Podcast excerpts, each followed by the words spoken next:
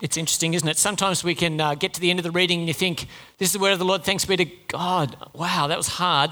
Uh, there are other times when you this is the word of the Lord, thanks be to God. What a joyous truth that is. What, what we just heard is the picture of the end, and it should make our hearts sing, shouldn't it?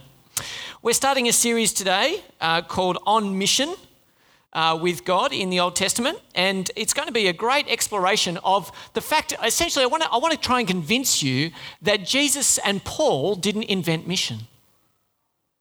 I want to show you that God has actually been on mission, on mission right the way through the whole of the world that and the, the universe that He's created. God's been on mission the whole time. So that's my plan. Uh, it should be a great uh, occupation for our term, and uh, I'm going to pray for us and then we'll dive in.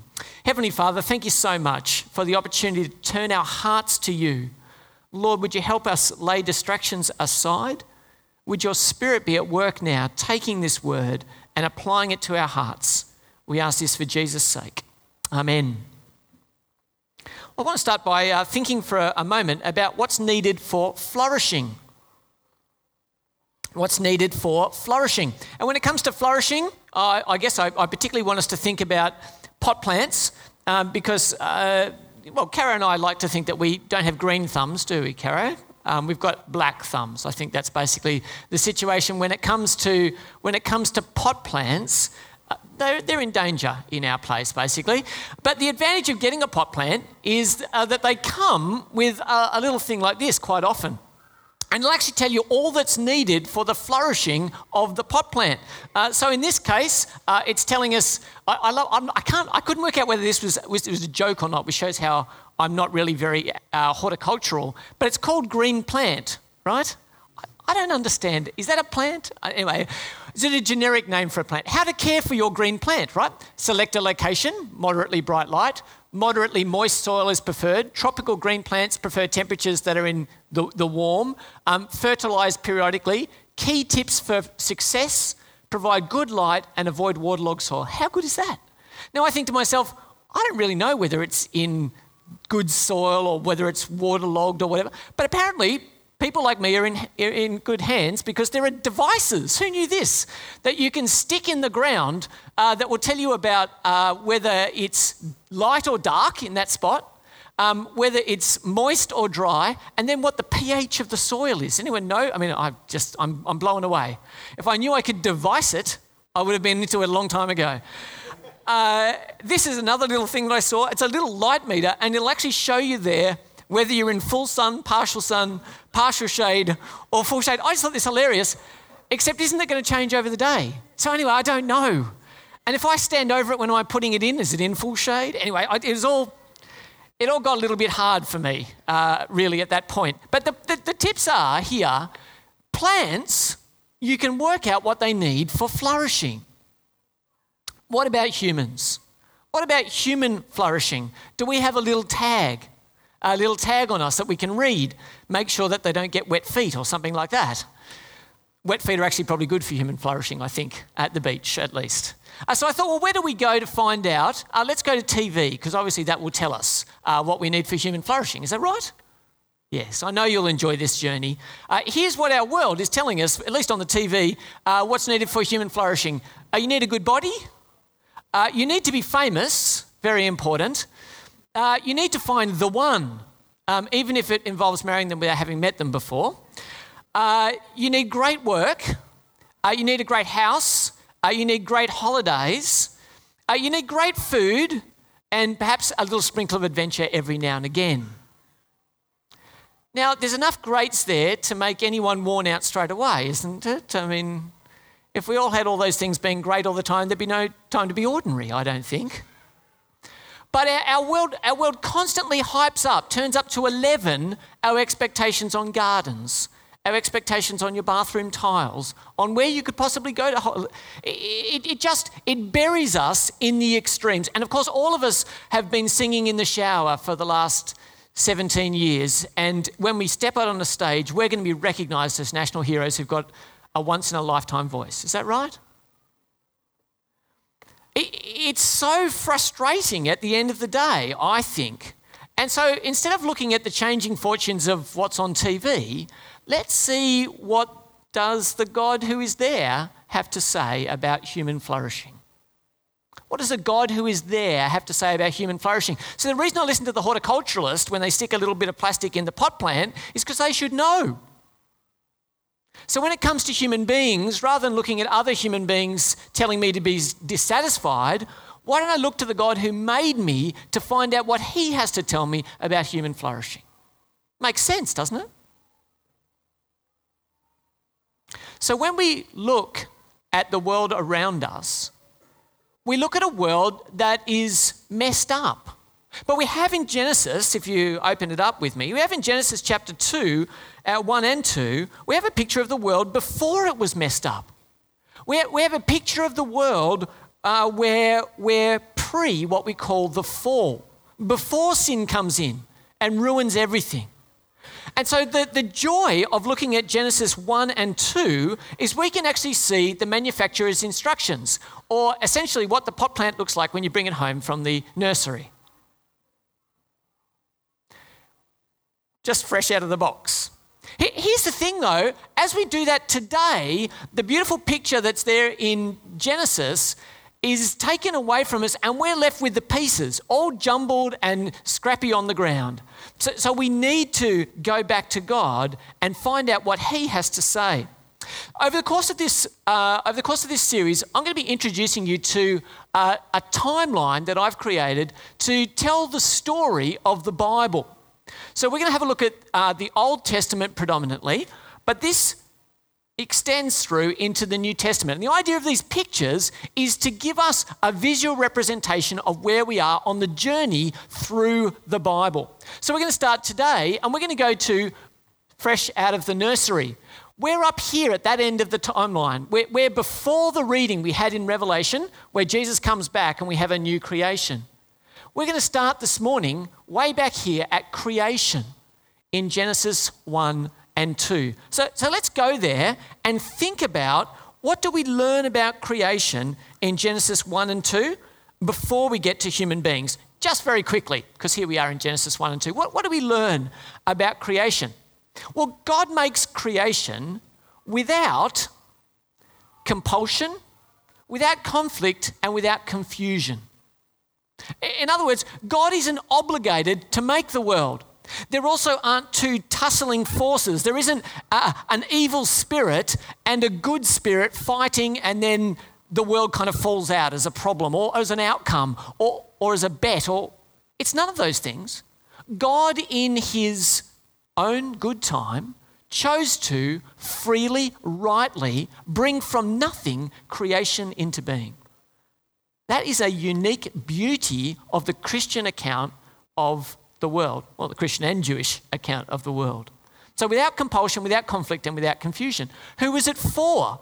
It was for people who would bear his image.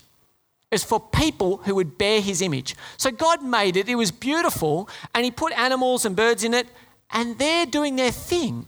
But the pinnacle point of creation are human beings who are there to bear God's image. So it was for image bearers who are going to bear his image with rule and relationship. So they're going to model what it means for God to create people like him by ruling and by relating.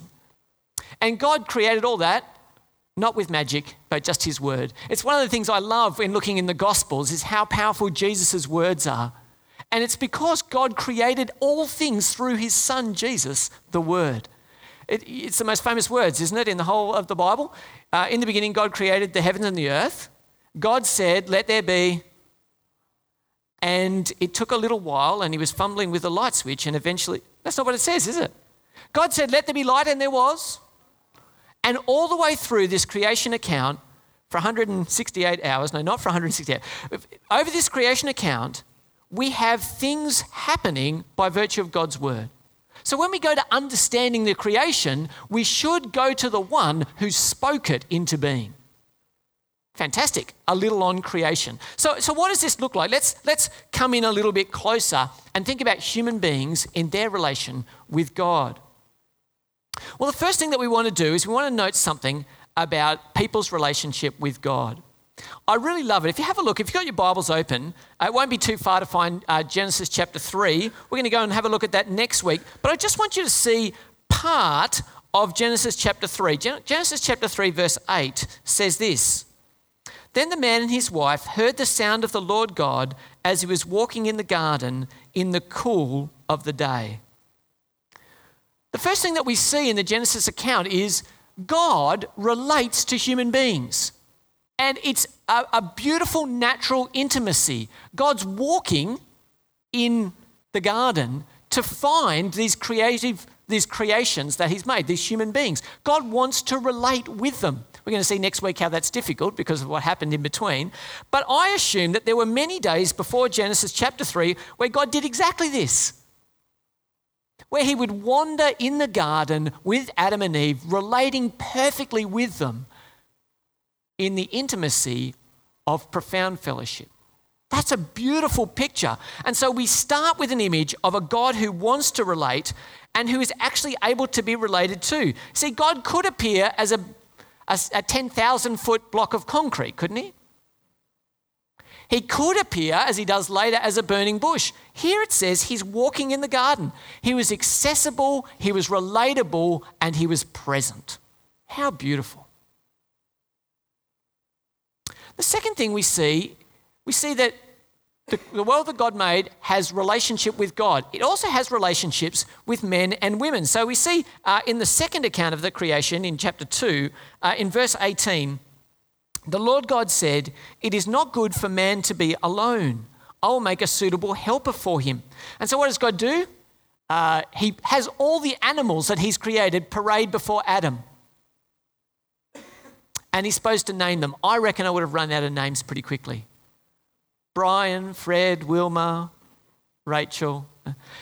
He names them. And interestingly enough, what God has been doing in the previous six days is naming things. Do you remember? He says, I'll name the, this day and this night. I will name that land. I'll name these sea.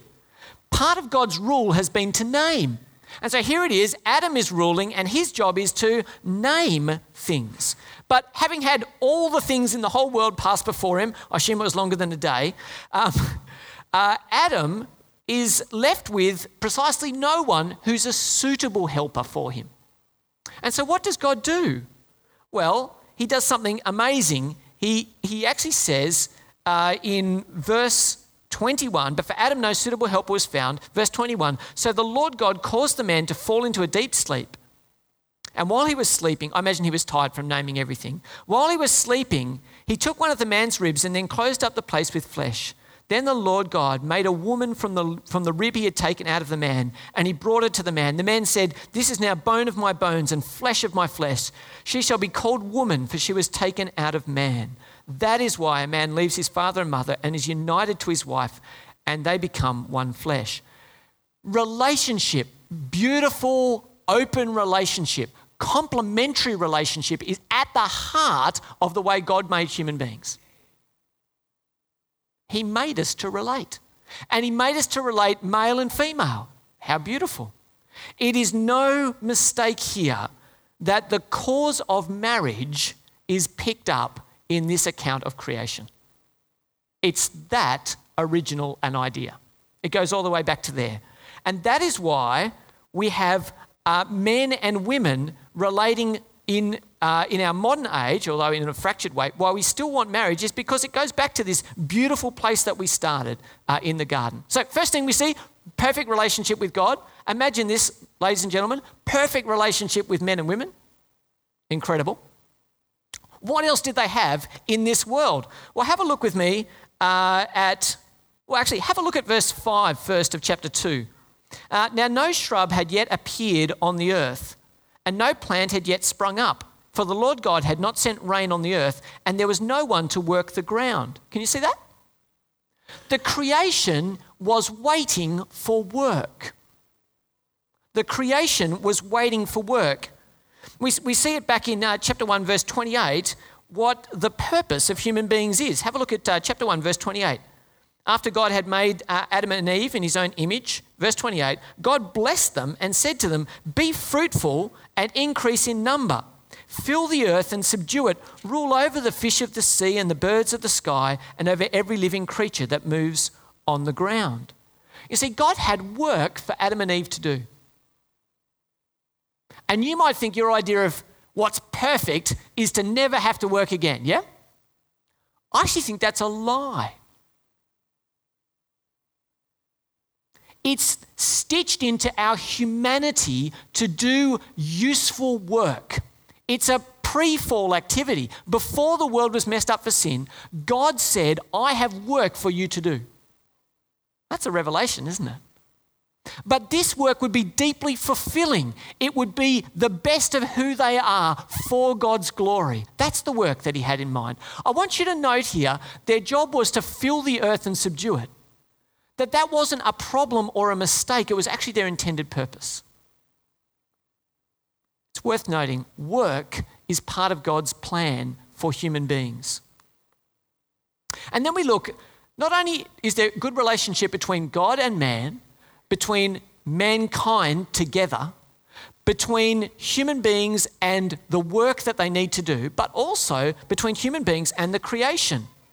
Uh, maybe if you heard uh, to subdue the earth and rule over it, you might have had in mind a big club. Let's go and beat some things until we've subdued the earth. And maybe that's the reason we've done all the things we've done to the earth around us. We heard from Genesis, God wanted us to go and subdue the earth. So let's go and beat something and squash it and tame it or whatever. I think that this verse from chapter 2 shows us that it's not about overpowering or destroying or abusing the creation. Have a look with me at chapter 2, verse 15. The Lord God took the man and put him in the Garden of Eden to work it and take care of it. It's not simply rape and pillage. That's not it at all to work it and take care of it. I actually love, I've got the picture of the, uh, the police department in the US there, to protect and to serve, right? Okay?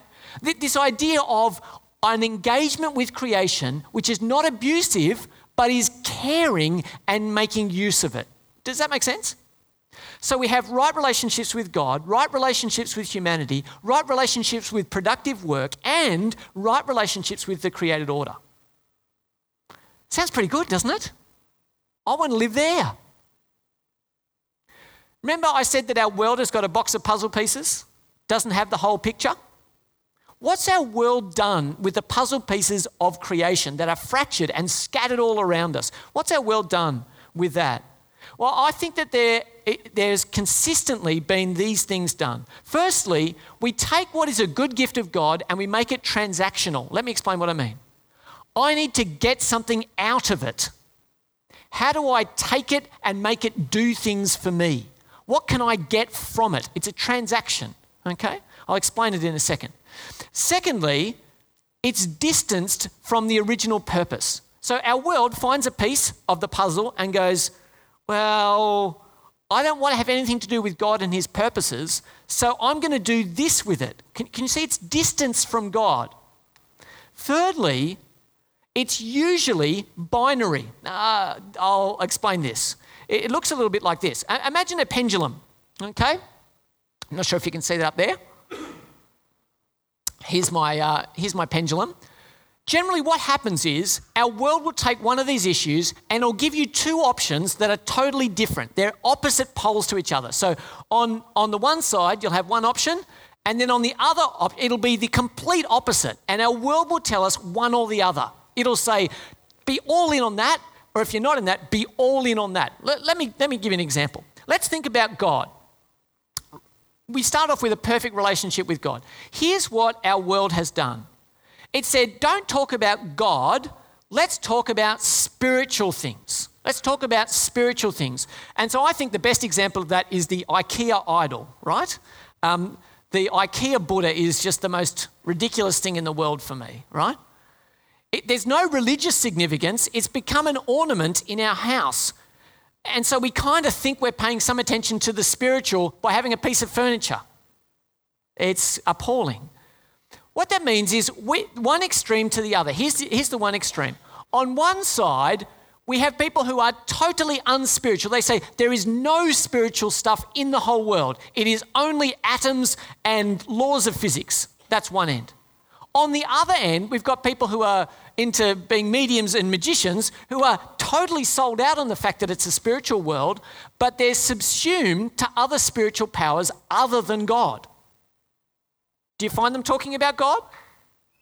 Almost never. Spirits, uh, all sorts of other bits and bits, but, but not about God. And so, on the one end, you can see how these are two extremes, right? On the one end, no spiritual life. On the other end, spiritual life to the max, but no God. Here's what's happened we've become divorced from the personal aspect of the God who is there. We've become divorced from the personal aspect of the God who is there. All right, what about relationships? Well, our world, is, relationships are tricky, right? So let's not talk about relationships. Let's talk about sex. Far better. If we can talk about sex, then we can talk about either being promiscuous, do whatever you want to whoever you want. And remember, it's transactional. So I'm taking something from you. I want something from you. That, that's, that's the heart of porn stuff, isn't it? it I, it's transactional. I'm, I'm getting something for myself, deeply alone. Or we've got the Puritan end. We'll have nothing to do with sex.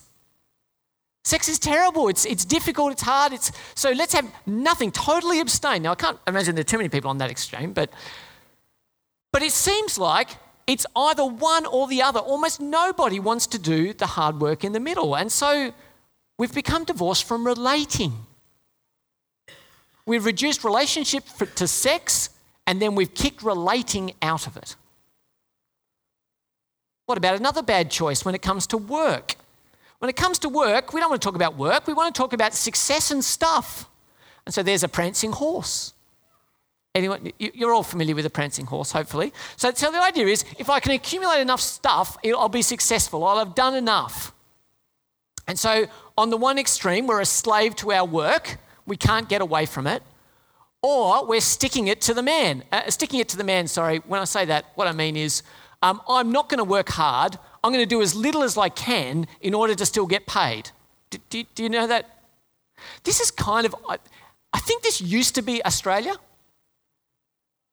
but we grew out of it and we healthily, because there are no middle ground, is there? We've healthily moved to workaholism. I think that's what Australia's done. So it used to be all about sticking it to the man, do the least amount of work. You know, the, the quintessential lean on the shovel, yes? Well, they're paying me. I'll just lean on the shovel, take a little bit longer. I'm getting paid by the hour. What a good idea. But today we don't do that. We work part time, we work two jobs, we, work, we retire later. We've become people who become slaves to work. And I think we've divorced morality from our work. In other words, there's no other component other than getting paid in our work world. What about our fourth one? What about creation? That's still in perfect harmony with men and women, isn't it? What have we done? We've said, creation, you're our supermarket. Uh, and the, the, worst thing I could find to think of here was a, um, a TV dinner, right? Frozen used to be food, plastic food, essentially, right? And what's happened is that we've gone one of two extremes when it comes to the creation. We either want to completely destroy it, and so my, my, my perfect model for that is those um, factory ships with nets that go out for 30 kilometres and suck everything up. Destroy the planet. It's a supermarket, get it and turn it into dollars. Transactional, can you see that? Or we want human beings to disappear. The, the, the, the hardcore environmentalists would say humans are a virus. We need to get rid of them. We're ruining the earth. So the answer is let's get rid of all humans. Can you see how binary these things are? Trash the planet or remove the humans from the planet. What, what have we done? I think we've become divorced from the origins. We don't know where our food comes from. We don't know that we need to be dependent on it. We have no connection with the natural world anymore. Pave the planet. Yeah? Consequently, what does it mean if we've made those decisions? And, and, you might disagree with me, but I think that's roughly right. What does it mean if we've made those decisions? Well, I think the uh, said it, didn't they? I can't get no satisfaction. If I'm making those decisions, if I'm at one end of those pendulum swings, those four things, I'm at one extreme or the other, generally on those pendulum swings, guess what? You will not be satisfied because you aren't flourishing according to the Maker's instruction. You're out of line. You're out of line. So God intended something better. Let's have a look at that. When it comes to God, what does He want from us? He wants us to know Him and be known by Him. When it comes to relationships, He wants trust and treasuring, not use and abuse, trust and treasuring.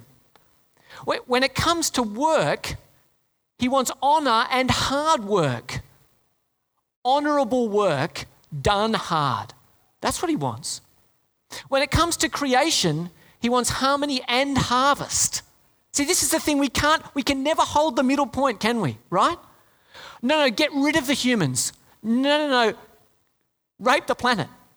No, no, harmony and harvest. God put people in the, in the, in the, in the garden to feed off it, to care for it and maintain it. Harmony and harvest is what we're supposed to have. All these middle points are much harder than the extremes. So, what can we do? I want to encourage you practically.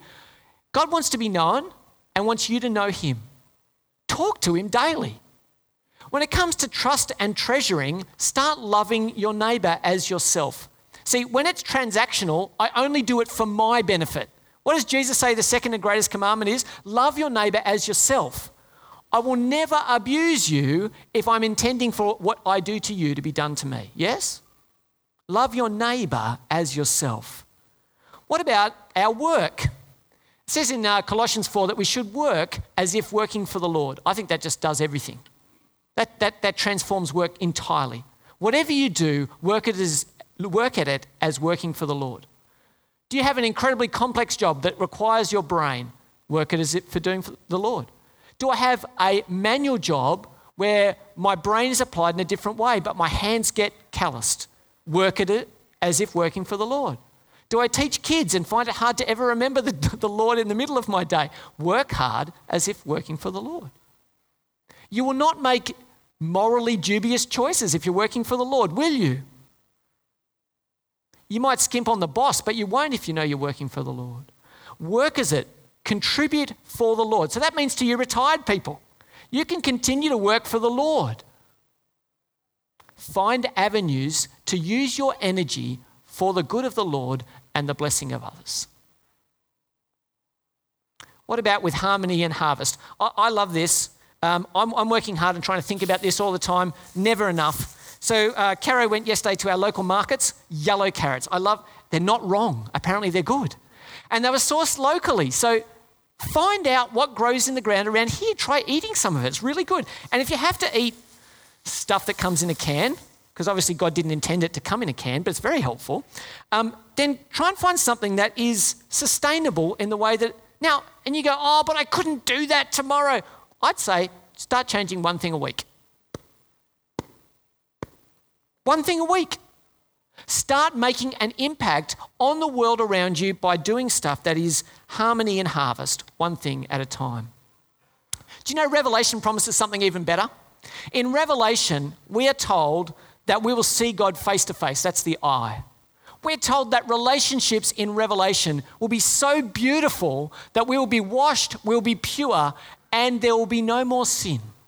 I can't wait for it. We're told in Revelation that there will be productive work for us to do. It actually says in there that there's harvest, that the tree on the side of the river yields its fruit for harvest 12 times a year. Do you know what I'd never thought about that? It doesn't drop off in shopping trolleys. For harvest. Can you see that? We'll need to harvest. I assume there'll be a lot of singing, so don't worry if that's your thing. There'll be lots of singing, but there'll be productive work to do as well. How beautiful. And what about the created order? It'll be made new. And I can't wait to see it. It says in Revelation that there will no longer be any curse. And you look at that and you think, what does that mean? No one will be cursing anymore? No, no, no. It'll mean there'll be no more thorns and thistles destroying the work of productive ground. The new creation will be beautiful beyond all imagining with all of that taken out. So, are you hungry? Are you hungry for that place, for that day? What, what I want to show you is I want us to move from taking to relating, and I want to see you what will happen if you'll do that. If you move from transaction to relating. What will happen if we do that? Well, let's, let's take our four areas that we looked at and the way they're currently messed up by, by the world. What, what if we move to what God says? If we, if we change our view of God and we try and know Him and be known by Him, here's the outcome you can't buy it anywhere peace. Peace. If we take relationships and we move towards trust and treasuring, you'll find something you can't buy anywhere love. If you follow the maker's instructions and uh, you start looking for work that is about honor and hard work, you'll find something the world can't give you satisfaction. If you listen to the maker's instruction and you start engaging with the world around you with harmony and harvest on your mind, we'll find a connection with the natural rhythm of things around us. So, what I want to say is, how are you doing? Let's stick a little meter in your heart. Let's stick a little meter in your heart and say, how are we doing with this? Think about it in four dimensions here. Do I have peace with God? Do I have love defining my relationship with others? Do I have satisfaction in my work? Do I have connection with the world around me? Church, I want to encourage you there's a fullness of life there. There's a new life there if you live that way. And that's flourishing. That's what flourishing is for human beings. And so I want to encourage you when we say we long to see new life in every home, we love to see it for people's salvation. We like to see it for the good of their community, of, their, of the community, and we love to see it for the glory of God. And what I'd say to you is when new life comes to a home, you will find human flourishing. Human flourishing, and that will be for God's glory.